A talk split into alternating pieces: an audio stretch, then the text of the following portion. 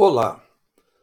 O Senado Federal Brasileiro, casa parlamentar que representa os estados e não os cidadãos, virou um lugar de extorsões por atacado.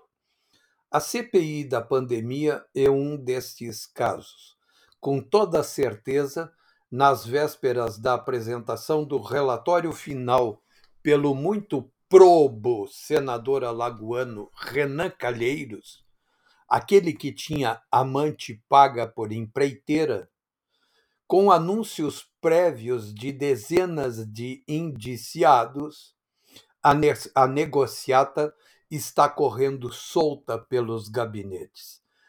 A história das CPIs no Congresso Nacional autoriza a que se pense nessa hipótese.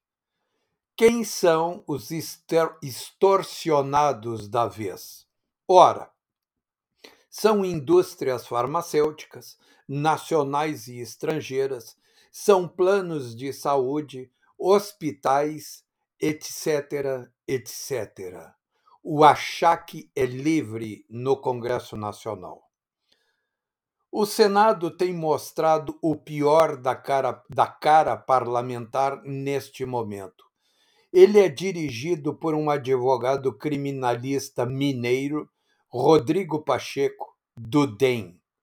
Esse sujeito foi advogado de réus no processo do mensalão do PT, de diretores do poderoso banco BMG. O escritório dele defende a criminosa Vale, que leva mais de 250 mortos nas costas em dois desastres ambientais gigantescos. Ele fez parte do Sindicato de Advogados Criminalistas, montado pelo petista Márcio Tomás Bastos, com os resultados que todos os brasileiros conhecem.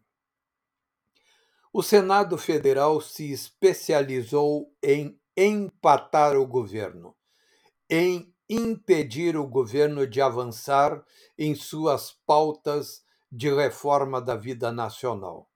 O Senado Federal, ao lado do Supremo Tribunal Federal, são as duas instituições mais ativas contra o progresso do Brasil e dos brasileiros. O Senado Federal é a casa que impede a realização de sabatina de nome indicado pelo presidente Bolsonaro para o Supremo Tribunal Federal. Agora, um senador chamado Ângelo Coronel se opõe de maneira terminante a apresentar relatório para a votação do projeto aprovado pela Câmara dos Deputados que modifica o imposto de renda no Brasil. Esse projeto é aquele que prevê a cobrança de imposto nos dividendos sobre os lucros auferidos pelas empresas e pessoas físicas no Brasil.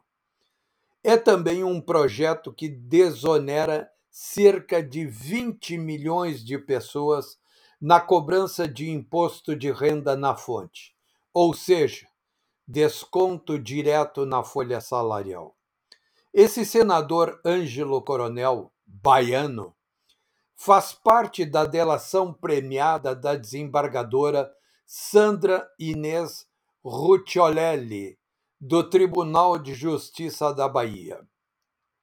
Ela denunciou o senador Ângelo Coronel como corrupto.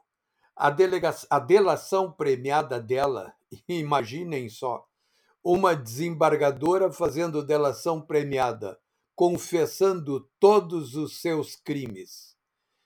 E essa delação premiada foi homologada pelo ministro Og Fernandes do Superior Tribunal de Justiça.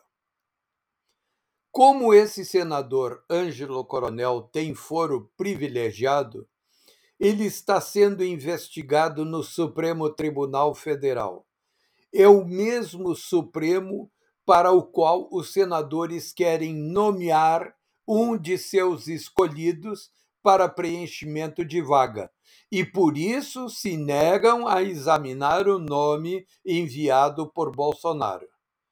Já se sabe qual o motivo para isto. E tudo isto ocorre sob o comando do advogado criminalista Rodrigo Pacheco.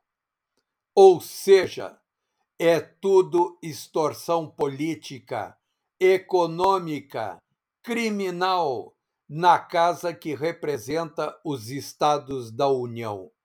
O mais inacreditável nisso é que mais de 20 milhões de pessoas estão sendo diretamente prejudicadas por essa posição criminosa do senador baiano Ângelo Coronel.